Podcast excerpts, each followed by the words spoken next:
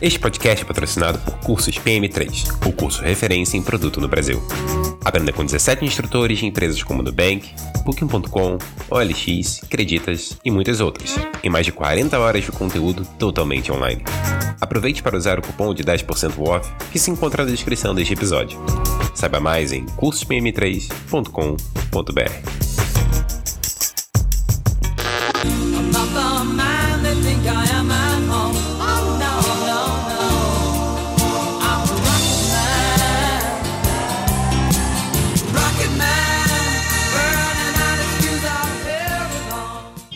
Oi, tudo bem com você? Meu nome é Paulo Chiodi e você está ouvindo o Project Gurus, o podcast que dá voz às pessoas por trás dos produtos e serviços que usamos e não vivemos sem. E nesse mês estamos com uma programação especial, pois é o mês das mulheres. Além dos episódios desse mês serem só com mulheres, na página no LinkedIn e no canal nosso lá no Telegram, estamos compartilhando todos os dias no mínimo cinco conteúdos. Em sua maioria são artigos que foram criados por mulheres é mais que simplesmente dar voz, é amplificar a voz das mulheres para que mais pessoas possam consumir o conteúdo criado por elas. Nesse primeiro episódio, bati um papo bem legal, bem descontraído numa cafeteria com ela que foi para NASA e voltou. É isso mesmo, ela foi para NASA e voltou para conversar com a gente aqui do Project Gurus. Então arruma o fone de ouvido na orelha, aumenta o som e vão para o papo.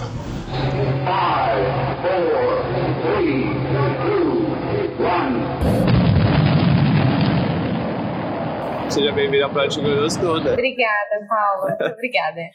é, então vamos começar já falando dessa sua experiência de estudar na Universidade da NASA. Eu acho muito legal isso. Uhum. E você tem uma foto icônica com o capacete, com uhum. a roupa da, de astronauta. Me conta como foi essa experiência. oh, primeiro eu estou tentando fingir costume aqui nesse podcast. Muito obrigada pelo convite. Estou muito feliz de estar aqui com você, com vocês, né? Vou me acostumar com isso. é, ter ido para a NASA foi um sonho profissional realizado. É, hoje eu trabalho com inovação, tenho uma escola de inovação e trabalho na liderança de inovação é, no cartão Elo. E eu vejo uma não só uma ansiedade do mercado, mas também quase que uma necessidade que a gente não pode mais esconder, que é, se o mundo está mudando de uma maneira exponencial, que exponencial é um termo muito que a Singularity usa, é, a gente precisa se adaptar. Mas como é que a gente se adapta? A gente precisa olhar, um, eh, criar esse olhar que é um olhar muito curioso é, e muito preparado para conseguir entender como essas mudanças vão impactar a gente, como é que a gente se prepara.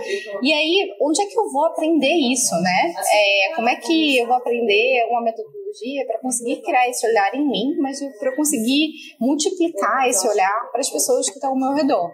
E aí eu tive a oportunidade de ir para a Singularity, que fica dentro da NASA. É aquele, aquela situação que você entra, quando você vai, o curso é dentro da NASA mesmo, e aí você passa pelos guardas, já seu passaporte. Parece que você está entrando até num filme assim, de ficção científica, que você vai descobrir um, um, é, um projeto secreto do Google lá. Mas, é, tirando esse filme de ficção científica que passa, é, foi uma oportunidade incrível de não só estar é, tá com uma escola que é a top de pensamento de como preparar líderes e profissionais para aprender esse futuro, mas também a experiência de você conhecer gente do mundo inteiro que está lá exatamente com o mesmo problema, o mesmo propósito que você, que é criar esse olhar e você aprender também com essas perspectivas como é que você vai levar isso para dentro de casa. Então, por mais que seja é, ter sido uma experiência super futurística, foi uma experiência que na volta é, foi, eu consegui aplicar muita coisa. É, e isso que foi, eu acho que um dos pontos mais mágicos de estar lá, saber que o futuro é aplicável no presente, no nosso dia a dia, mesmo que ele não seja um filme da NASA. é, é muito, esse é muito bom ouvir que é possível adaptar coisas de lá aqui e que dá certo. Uhum. Às vezes é, as pessoas vão para lá, trazem para cá as coisas e não dão certo porque são contextos diferentes, realidades diferentes. E aí, Duda, você falou sobre pensamento exponencial. O que é, o que come, onde vive, como que a gente desenvolve isso? A, a, as pessoas que estão ouvindo a gente, como que elas têm um pensamento exponencial? É, é o pensamento exponencial é, uma, é um conceito que a Singularity traz muito forte é, no conteúdo deles. E aí eu sempre começo com essa reflexão. O que, que, é mais fácil, Paulo? A gente pensar uma coisa, melhorar uma coisa em 10% ou a gente melhorar essa, esse ponto 10 vezes? 10% é o mais fácil, Duda. Não complica a vida da galera. é, por que, que 10% é mais fácil? Por quê? Porque a gente muda pouco a forma que a gente trabalha, é, as tecnologias que a gente usa, é, os serviços que a gente entrega a gente não, não, não trabalha de maneira disruptiva. Não trabalhar de maneira disruptiva é muito mais simples, que a gente mexe com menos coisas.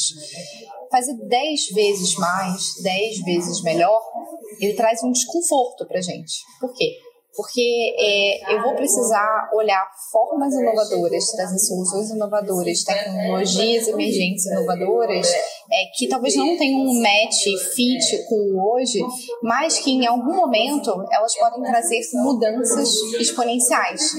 Qual é o ponto? O ponto é que a gente tem uma ansiedade para as coisas elas darem certo muito rápido, para a gente conseguir ver resultados muito rápido, né?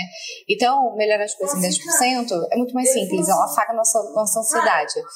O exponencial, ele é, permanece uma dúvida durante algum tempo se aquela ideia ela pode ou não ser exponencial. Até que o momento em que aquilo encontra um médico no futuro e ajuda a gente a crescer 10 vezes mais, ser 10 vezes maior. E aí, se eu puder fazer um link é, para conseguir tangibilizar um pouco isso, é, eu queria fazer uma, um match com um outro conceito, que é um shot thinking, que o Astro Teller, que foi um dos criadores do Google X, a área de inovação do Google, que lançou o Loom, que é aquele balão que distribui internet por lugares que não têm acesso à internet à infraestrutura, e outros projetos que, inclusive, lá dentro da NASA tem um galpão onde o Google faz os experimentos é, secretos deles. A gente, obviamente, tem que olhar muito de longe, né? Imagina. Mas o que, que é o Moonshot Thinking?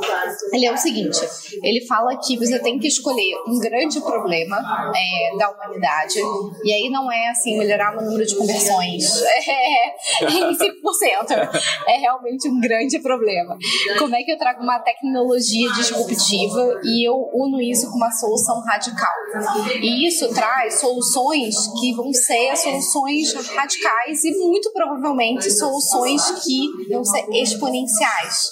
É, então, o grande desafio é como é que a gente é, cruza essas coisas para o nosso dia a dia do trabalho é nossa responsabilidade trazer os moonshot kings no mundo, transformar eles em soluções exponenciais, porque a gente, é, se a gente também só ficar aumentando a conversão do e-commerce, é. a gente tem que fazer, tem que pagar os boletos. Mas é, como é que é o nosso propósito também comum, como é que a gente pode trazer isso como um modelo mental, um mindset mesmo para a gente trabalhar. É isso. É, você que está ouvindo acaba de ter uma aula de Moonshot e de pensamento exponencial pela mestre Duda Davidovich. É um ótimo nome, Davidovich. é bom que é bem complicado, né? Davidovich. É leste europeu, né?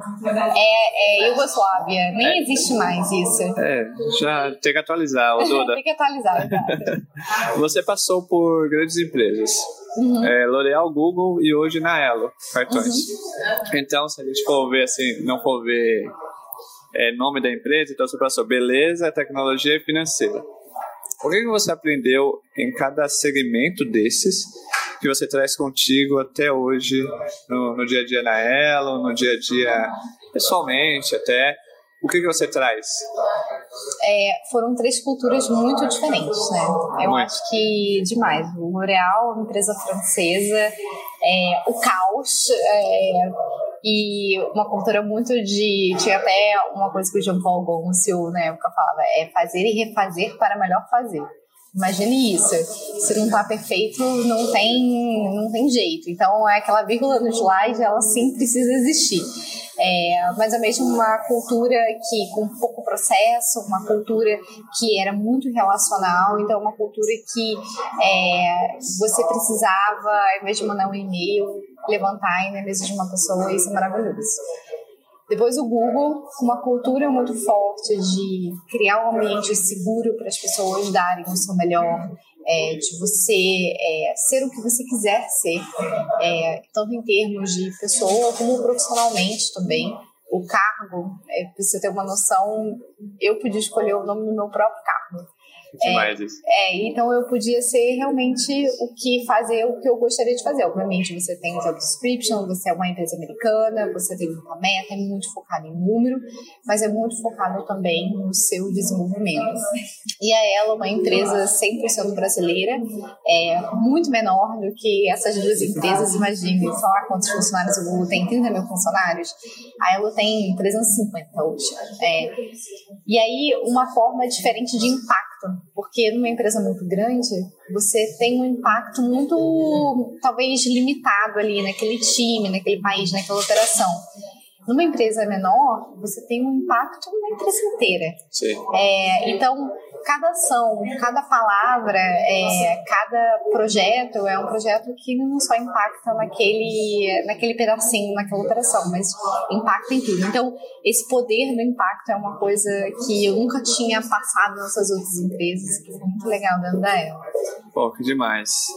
Ela trabalhou na L'Oréal e pelo que eu entendi lá, o, ele seguia a risca aquela frase que o diabo mora nos detalhes, né? Uhum. Então tá bom.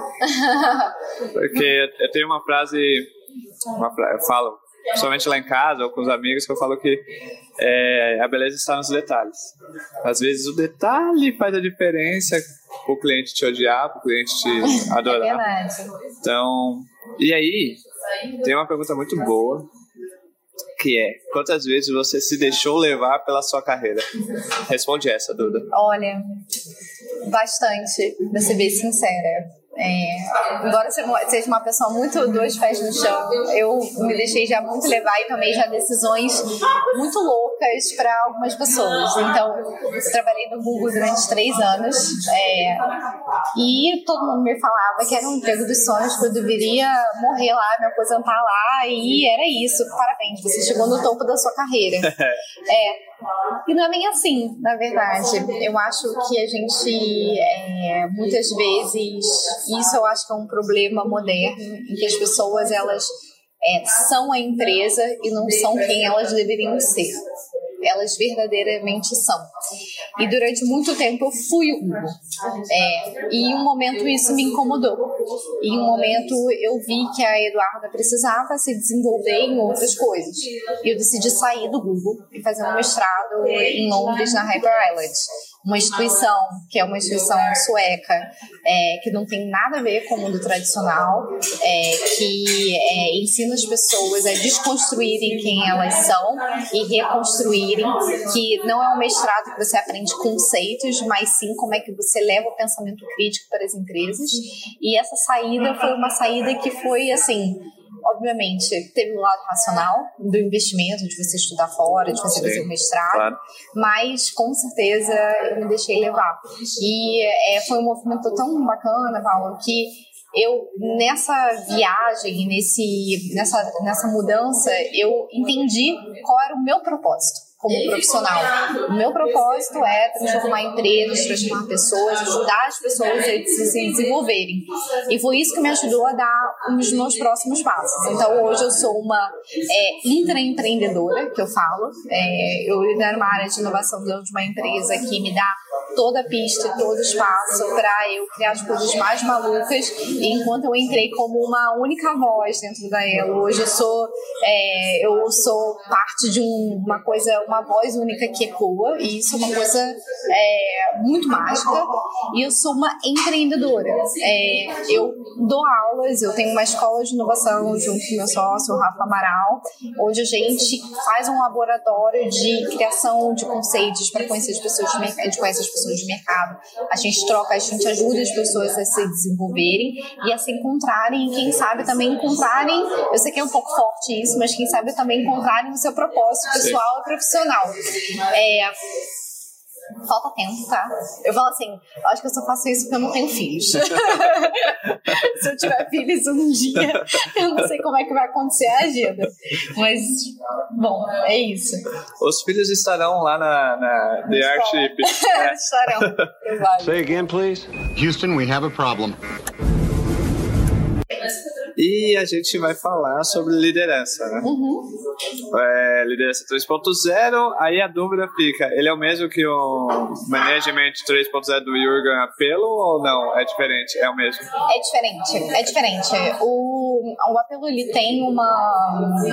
Ele, um liderágio com muitos exemplos dentro da carreira de como é que você coloca um novo estilo de liderança e liderança de gerenciamento na prática a, a gente aproveita muito esses conceitos deles de aprimoramento de competência, autonomia dos times, é, a importância das pessoas. A gente bebe muito da fonte, mas o conceito de liderança 3.0, que a gente tem chamado de liderança, é, ele surgiu quando eu e o Rafa, nas nossas experiências como empresas, nossas experiências dentro da escola, a gente começou a ver que os profissionais eles estavam sendo cobrados por skills que eles não desenvolveram durante a carreira inteira. Então, eu imagino que você vive nesse mundo ágil, nesse mundo em constante transformação, e os profissionais, eles é, desenvolveram suas carreiras pensando numa carreira linear, onde você analista, coordenador, gerente, diretor. CEO, é, numa estrutura de comando e controle. É, e de repente esse mundo, essa forma de trabalhar, ela vira de cabeça para baixo a gente vê empresas se transformando digitalmente, a gente vê é, as estruturas hierárquicas esfarelando e como é que esse profissional ele consegue se desenvolver e trabalhar sem sofrer. Porque é, é, essa é a verdade. Eu acho que é todo é, existe esse sofrimento é, coletivo de dessa, dessa dor de como é que eu me adapto como líder e profissional nesse meio. Então, esse conceito surgiu daí.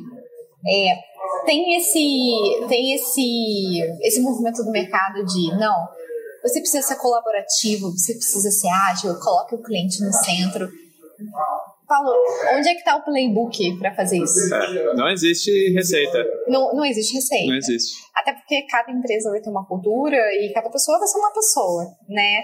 Mas eu acho que o que é mágico da e-liderança é que ela abraça essa nova forma de trabalhar, esse mundo em constante mudança, esse, esse mundo, essa, essa empresa que quer desfazer as hierarquias, mas quer transformar a empresa é, num lugar onde as pessoas elas possam trazer o seu melhor a gente vê muito as empresas se transformando jornalmente indo para o ágil. É, e aí papéis como o Scrum Master, o PO, é, surgindo. A liderança ela não é isso. E eu acho que é importante frisar porque a gente bebe dessa fonte do líder ágil. Uhum. O líder ágil ele está preparado para é, navegar continuamente nesse mundo de constante mudança é, ele não fica, o liderágio ele não só foca no processo ágil, na verdade ele bebe dessa fonte e, e torna as entregas mais eficientes e o time mais eficiente. Eu acho que principalmente esse e-líder ele desenvolve algumas skills que a gente não está muito acostumado a conversar. Então, é, antifragilidade, é, vulnerabilidade, coragem, confiança, curiosidade. Esse novo líder ele traz essas skills. E eu acho que a gente desenvolve pouco e fala pouco sobre elas. E você falou uma palavra-chave que é confiança, que é o que falta, eu acho que ser desenvolvido em muitos profissionais, né? O profissional tem um currículo muito bom, mas ele entra numa empresa, ele não se sente confiante, uhum. ele não vai dar resultado. Como que a gente cria essa confiança nas equipes com esse tipo de, de liderança que você falou? Legal.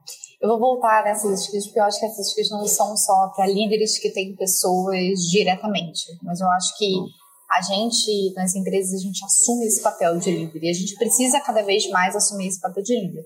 Só que a gente precisa é, ter confiança na gente mesmo e ter um espaço que seja um espaço seguro para que a gente pode exercer isso. Então, acho que uma das coisas que esses times eles precisam estimular, esses times, esses times precisam ter, é um conceito que o Nassim Taleb traz é, do livro Antifrágil, que ele foi um dos autores do Cisne Negro. Ele escreveu esse livro Antifrágil. Se você não quiser ler, tem um app chamado 12 Minutos, tem um resumo ótimo lá. Alô, 12 Minutos, patrocina nós aqui. e ele fala o seguinte: tanto frágil quanto resiliente, e a gente fala muito que as pessoas precisam ser resilientes. É, por quê? Porque se tudo está mudando, eu preciso lá firme e forte para qualquer balde de água fria que eu receber na cabeça, eu conseguir me erguer de novo. É, mas o tanto frágil quanto resiliente, eles quebram no caos. E se a gente vive no caos, que que, o que, que é o conceito do antifrágil? A antifragilidade é a gente conseguir é, se alimentar do caos, quebrar, se refazer e se tornar cada vez mais forte. Então, as empresas e os líderes, eles precisam criar, primeiro de tudo, um ambiente onde as pessoas tenham esse direito. Esse direito de errar, esse direito de aprender com o erro, esse direito de se tornarem mais fortes porque elas aprenderam alguma coisa. Você, você acha que as empresas, pelo menos aqui no Brasil, né, elas estão caminhando para criar esse, esse ambiente seguro ou não? Eu acho que existe uma vontade, tá, Val? Mas eu acho que existem é, ainda muitos desafios no modelo mental das pessoas que querem criar essas empresas é, seguras para as pessoas poderem, na verdade, darem o seu melhor. É, eu acho que tem uma outra coisa que as empresas elas tem um livro muito bom que se chama é, Código Cultural do Daniel Coyle e ele fala que para as empresas elas criarem uma cultura que deixa exatamente isso acontecer, elas precisam criar primeiro um ambiente seguro, é, segundo eles precisam estimular a vulnerabilidade das pessoas e dos líderes, em terceiro estabelecer um propósito para essas pessoas conseguirem é, perseguir é, os objetivos. E aí eu queria só focar nesse segundo ponto da vulnerabilidade, que eu acho que a gente tem líderes que querem empresas que as pessoas sejam seguras e que errem e aprendam, só que os próprios líderes não demonstram a sua vulnerabilidade. E aí tem o famoso toque da Brené Brown, Sim. né, que fala sobre isso e que na pesquisa dela, onde ela foi estudar times e equipes, é, ela viu que nas entrevistas é, as pessoas eram capazes de estabelecer conexões fortes e verdadeiras elas tinham duas características, que era a vulnerabilidade e era a coragem. Eu acho que, nesse sentido, a vulnerabilidade é o quê? A disposição da gente se expor, da gente ser autêntico, da gente se expressar, da gente fazer as coisas com garantia, que se a gente correr riscos, não tem problema. Como é que as empresas estimulam isso?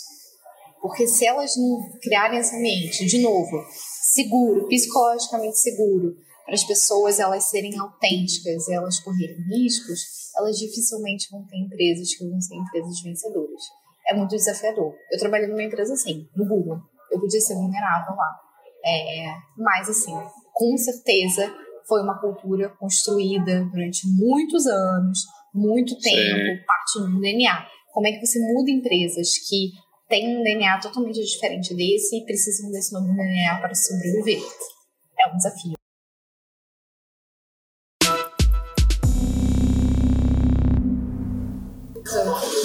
Eu acho que ilustra bem é, times com, que vivem e respiram a liderança. O Marshmallow Challenge, que bastante gente conhece, que é você juntar, você tem um grupo de pessoas e aí você tem alguns é, espaguetes, fita crepe, massinha. É, e o desafio daquele grupo é conseguir montar uma torre e colocar um marshmallow, que é pesado, né, é, no topo dessa torre. E a ideia é que quem montar maior torre e conseguir deixar ela de pé é o vencedor, Sim. digamos assim. E aí, esse estudo, ele fez uma comparação entre um grupo de estudantes de negócio e um grupo de, de crianças de jardim de infância. Eles tinham esse mesmo desafio e eles fizeram uma competição para quem conseguir deixar o marshmallow mais tempo e uma maior torre é meio óbvio que a gente acha que os estudantes de negócio que, né, pensaram, estudaram, planejaram, eles provavelmente ganharam esse desafio. Com certeza, fácil. Fácil, né? Só que na verdade não. É, enquanto a torre desses estudantes teve 10 centímetros, a torre dos estudantes de jardim de infância de criança, crianças teve 16 centímetros. Eles ganharam. É. A das crianças. E aí, por quê, né? Então, imagina essa cena. Esses estudantes, eles do, da escola de negócios, eles se reuniram em volta da mesa, eles estudaram os materiais, eles discutiram qual era a melhor forma de fazer, eles dividiram os papéis e as responsabilidades, e aí eles mediram, planejaram, estruturaram, e essa torre, ela caiu, quando ela caiu, eles não sabiam o que fazer. Já os estudantes lá de jardim de infância, o que, que eles fizeram? Eles simplesmente começaram a trabalhar. É, meio gritando, ei, aqui, cola aqui, ah, o quê? É, sem muita regra, basicamente eles deixaram essa torre cair várias vezes, mas no final eles conseguiram construir a maior torre que ficou em pé. Os estudantes de negócio, eles ficaram muito tempo lutando por status, é, por definições, por ego. Enquanto os estudantes de infância, eles tinham uma coisa muito clara. Era um objetivo. Eles fazerem aquela torre ficar de pé com um marshmallow lá em cima. Então eles não perderam tempo com esse tipo de coisa. Eles só foram lá e trabalharam. Eles confiaram nos outros. Eles foram lá fizeram. Eles não se incomodaram da torre ter caído 500 mil vezes. E no final foi isso que levou ao sucesso deles. Então, times que são liderados por e-líderes e times que praticam a e-liderança são times, times parecidos com esse time de, do jardim de infância onde eles confiam nos outros, eles têm a coragem de testar e errar, eles têm a antifragilidade de se alimentar do caos, é, e por isso eles provavelmente vão ser muito mais eficientes e efetivos no trabalho que eles entregam.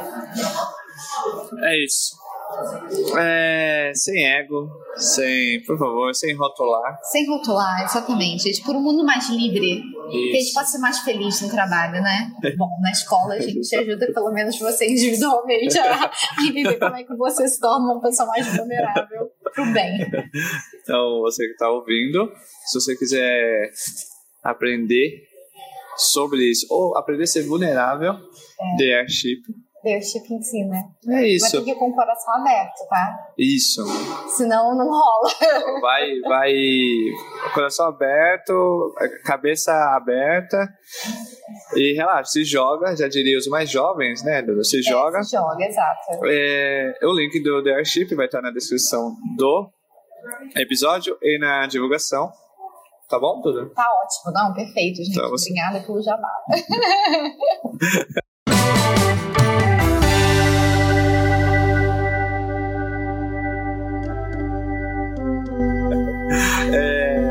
você falou de vulnerabilidade, né? Brené Brown. Aham. Tá em, é hypado, é um assunto do, da década, do século, não sei, que é o complexo de- do impostor. Uhum. E entra muito nisso, né? Uma coisa é ter uma cultura do Google, foi criada assim. O Gustavo Zobalan, ele, ele sempre fala uma coisa bem legal, quando a gente pergunta assim, o que é transformação digital? Ele fala assim, não tem digital, é transformação e ponto. E é uma transformação cultural, Uhum. é de dentro para fora.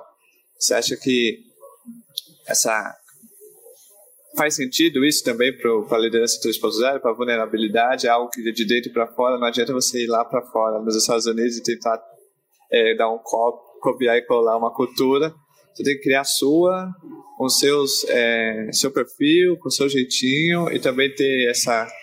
Eu acho que faz total sentido. É, assim, safari no Vale do Silício não muda cultura nenhuma, tá?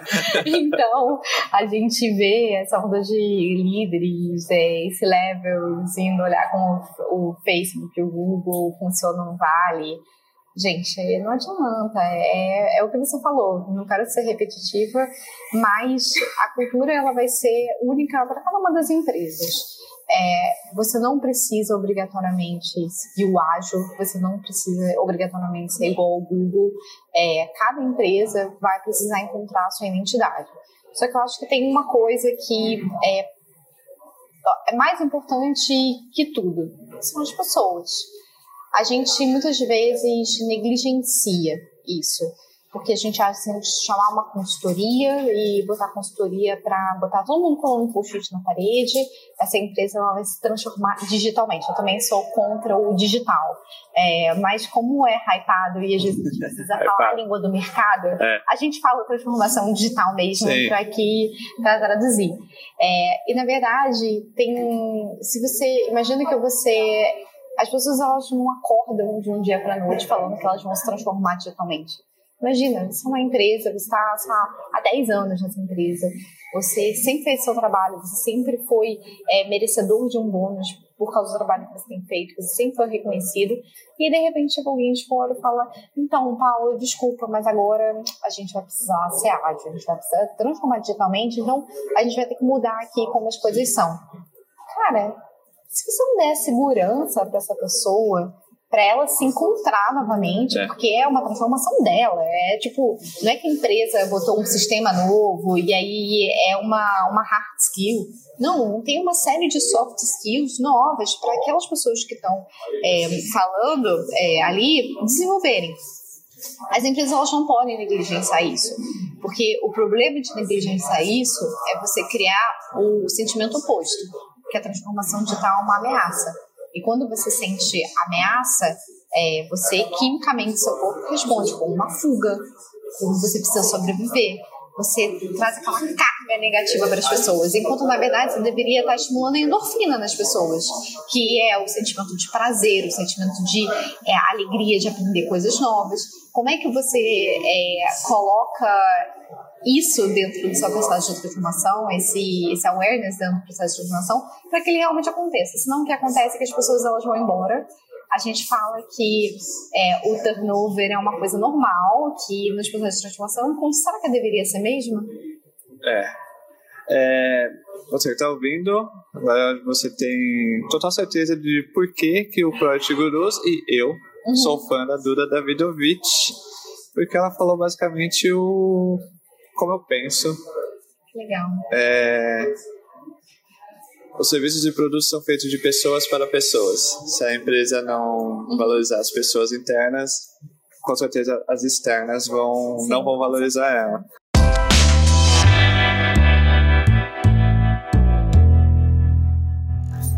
E aí a gente vai falar sobre a singularity. Legal. Não sei se é assim que fala. É, você contou o que é, uhum. onde fica. Sim. Como é mágico. É como se fosse um filme do Armageddon, Bruce Willis ali e tal, não sei o quê. É, mas como você foi parar lá? Assim, você não acordou um dia e falou assim: ah, vou ali na NASA e já volto um pouquinho. Uhum. Vou deixar aqui o café fazendo, vou ali e volto. Não foi assim, eu acho. Como que a Duda foi parar na, na NASA, assim? Então, é, hoje, no meu trabalho, e aí eu acho que esse é um desafio que não é só meu, é um desafio de pessoas que estão não só em áreas de produtos de inovação, mas qualquer profissional que tenha, é, no mínimo, esse ímpeto, esse desafio de conseguir olhar e ver que a sua indústria está sob risco. É, hoje eu trabalho numa, num segmento de pagamentos.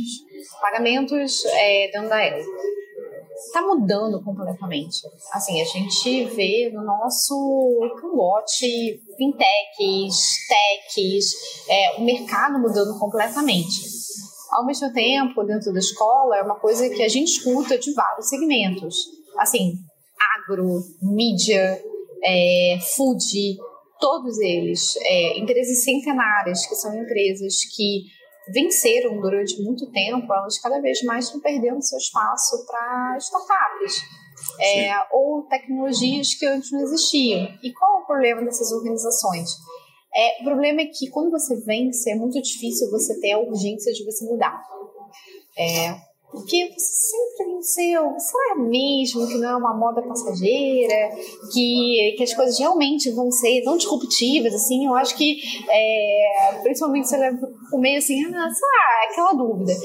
Só que a verdade é que é. Porque se você olhar de 2007 para 10 anos depois de 2017, 2007, empresas como GM, Microsoft, empresas tradicionais, digamos assim, elas que tinham maior faturamento no mundo.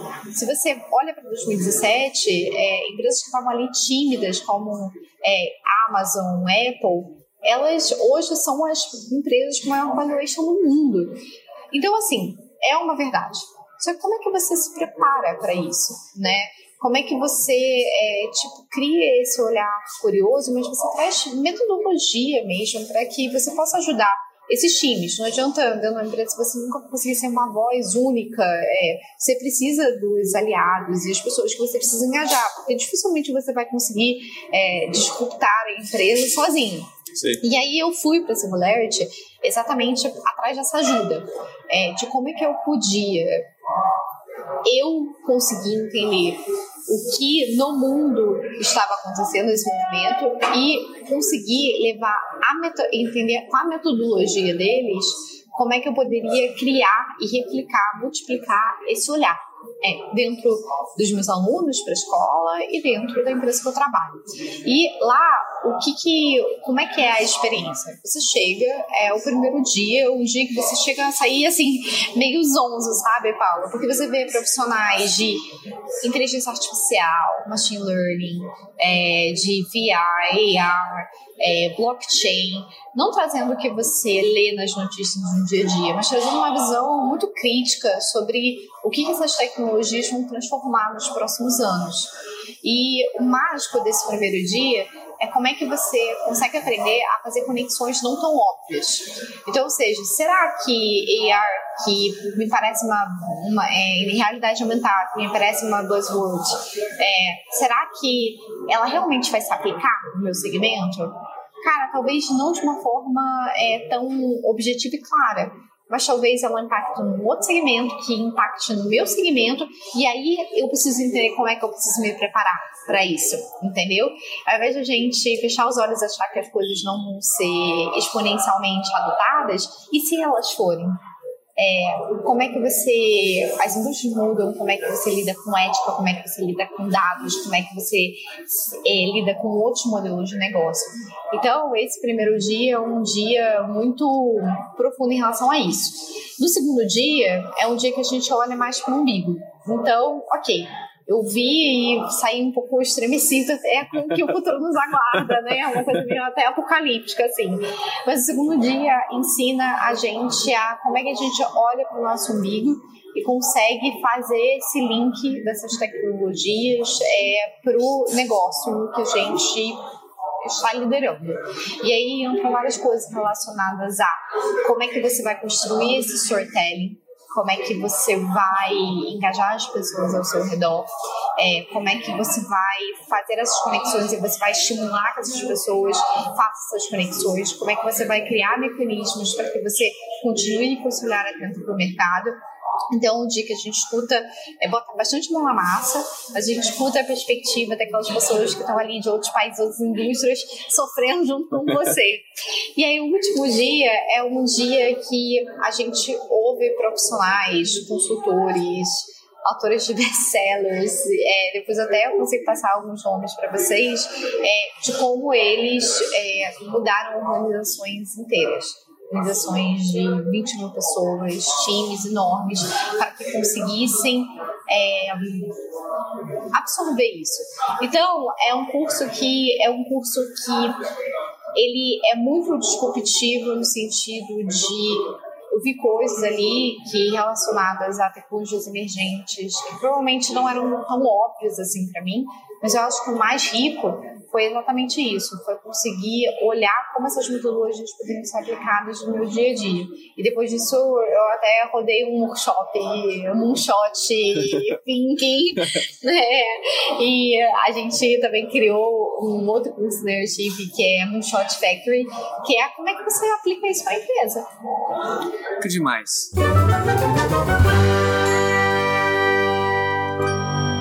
É, é, você falou de, de mundo sem fronteiras e etc. Mas no, no, na sua experiência, assim, como head da Elo, você trabalhando no Google, L'Oreal, só empresas pequenas e desconhecidas. É, é fácil fazer inovação no Brasil ou já banalizaram? Palavra forte, banalizaram. Mas o Project Guru gosta de polêmica, uhum. então a gente vai nessa. Exatamente. Ou banalizaram a palavra inovação. Eu adoro polêmicas e essa polêmica eu adoro falar sobre ela. Com certeza, inovação é um termo banalizado. É... E eu é por quê? Porque todo mundo precisa de uma área de inovação, né? É sexy.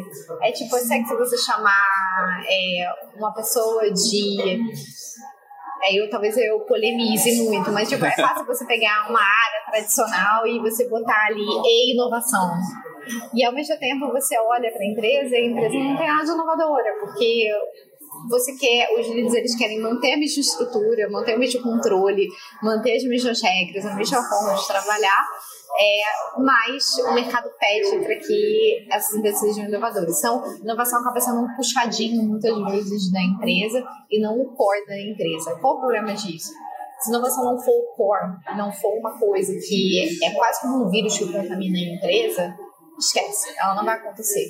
Inovação que é um lab, que é um silo, que é uma garagem, que é algo que ela não, ela não vive, é, ela não se alimenta do que acontece dentro da empresa e ela não vive para transformar aquela empresa, provavelmente não vai inovar essa empresa, não vai levar essa empresa a lugar nenhum. A gente, a gente pode fazer. Vai ser muito ousadia minha fazer esse paralelo, mas a gente poderia é, dar como exemplo a Magazine Luiza, teve esse ambiente de vulnerabilidade, não, vamos apostar, vamos fazer, se errar, errou, normal errar. E hoje a Magazine Luiza é a Magazine Luiza. É. é bota mesmo até na Amazon quando vem pro Brasil. Olha as ações, é só olhar as ações como elas crescem a cada dia. E eu agradeço muito por isso. A nossa ideia está crescendo. É, mas é, é um exemplo que. Com certeza. E de um mercado que é muito sanguinário, porque é o varejo. Exatamente. E aí, Paulo, acho que tem uma coisa que a gente precisa reforçar, no caso da Magazine Luiza. Eles tiveram uma liderança que acreditou, que deu as cartas para trabalhar, deu o espaço para apostar e que é, acreditou no que tudo ali poderia ser a nova cultura da empresa. E aí, qual é o ponto? Inovação, ela provavelmente não vai falar as métricas que é, os líderes estão acostumados a falar, que é ROI, EBITDA, uhum. lucratividade, etc., durante um bom tempo. Porque inovação ela vai trabalhar com outras métricas, métricas que talvez não sejam tão tangíveis no primeiro momento, talvez você não traga tanto resultado no primeiro momento, mas é uma aposta que você precisa fazer. Tem uma coisa que eu, um exemplo que eu gosto de trazer muito, que são os horizontes de inovação, tá? Eu acho que toda empresa precisa pensar em três horizontes de inovação. Que é um horizonte 1, um, que é imediatista para você cobrir gap no mercado, um horizonte 2, que é um horizonte, tipo, digamos assim, entre 2 e 5 anos, incremental, é como você vai se preparar para evoluir aquilo que você tem, e um horizonte 3, um horizonte disruptivo, que é basicamente você talvez ter que abrir um CNPJ novo, um modelo de negócio novo e começar uma, talvez uma, até uma outra empresa, porque é, é, vai ser tão diferente do que você tem hoje que você vai precisar trocar. O Horizonte 1, ele é muito fácil de você trabalhar. Por quê?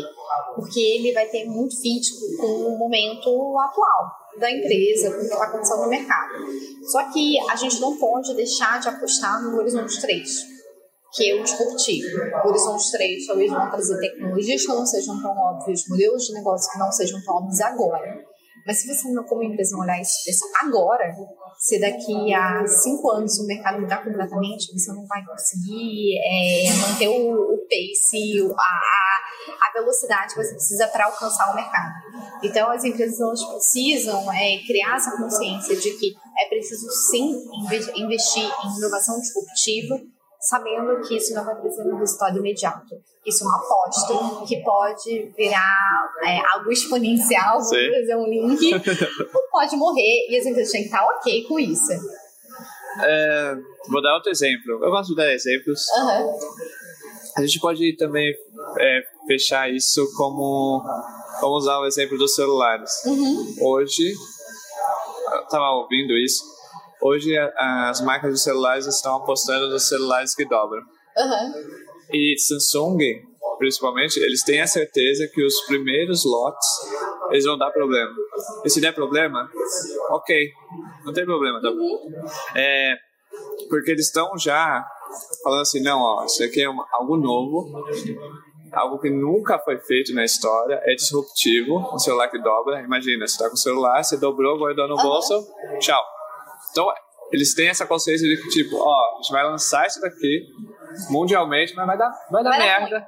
Vai dar merda. Já se prepara aí pra dar o dinheiro de volta. Aham. Eu acho que muitas empresas aqui no Brasil, eles não têm essa, essa consciência de que, tipo, errar.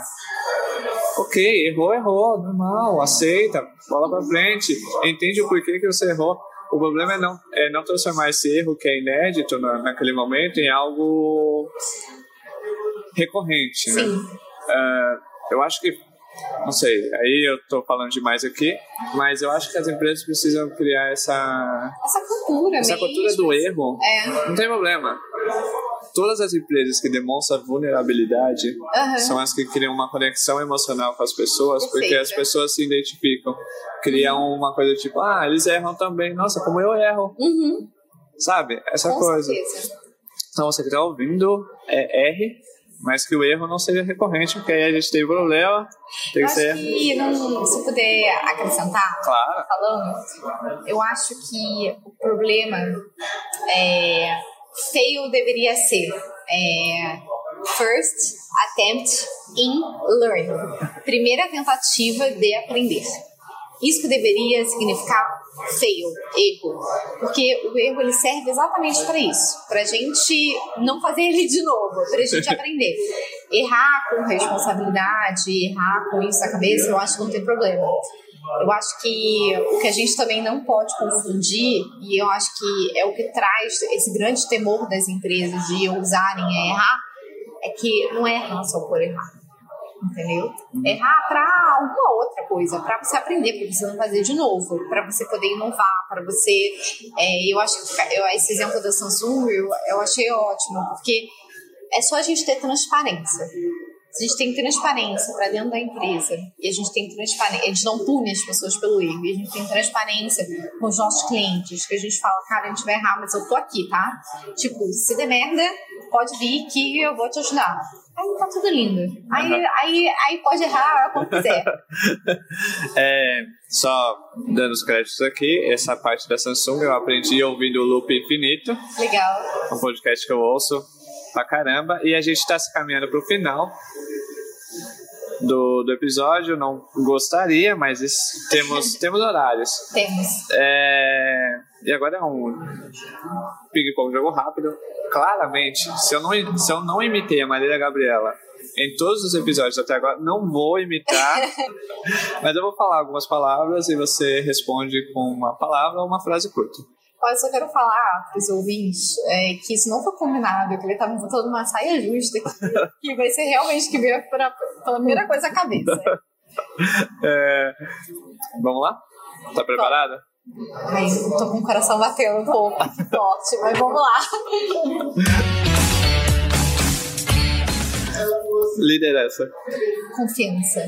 Viagem. Ai, gente, batido num shot. Família. Amor. Inovação. Ousar. Sonho. Nossa, quantos, né? Muitos. É, comida. Hambúrguer. Ah, olha aí. Ela é gente como a gente. Duda Davidovich gosta de hambúrguer. É, NASA. Aprendizado.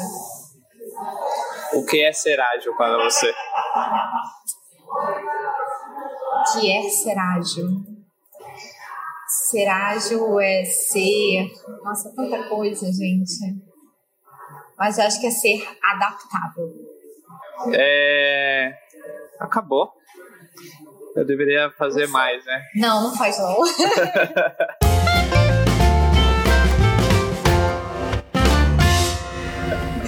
Gente, isso. Muito obrigado, Duda. Olha, eu quero te agradecer. Muito, muito obrigada. Uma honra estar aqui. Ok, isso, a honra é nossa. Então, você que está ouvindo o Project Gurus, é, todos os links, todas as referências estarão na descrição, estarão no, no LinkedIn também.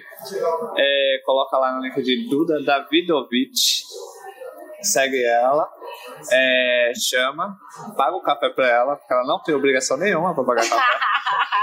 É, paga o café e experimente essa sensação que eu tive nesse tempo aqui batendo papo com ela, que é algo único, Gente, Paula é demais, né? que eu saio, que eu saio aprendendo muito sobre exponencial, sobre liderança, sobre como que a Duda pensa o mundo, que é muito parecido comigo, então eu tenho certeza que eu não, tô, não sou maluco. E muito obrigado, Duda. Muito obrigada, Di, você também me fazer sentir que eu não sou maluca. Adorei essa parte final. Obrigada, é, gente. Tchau. Fui.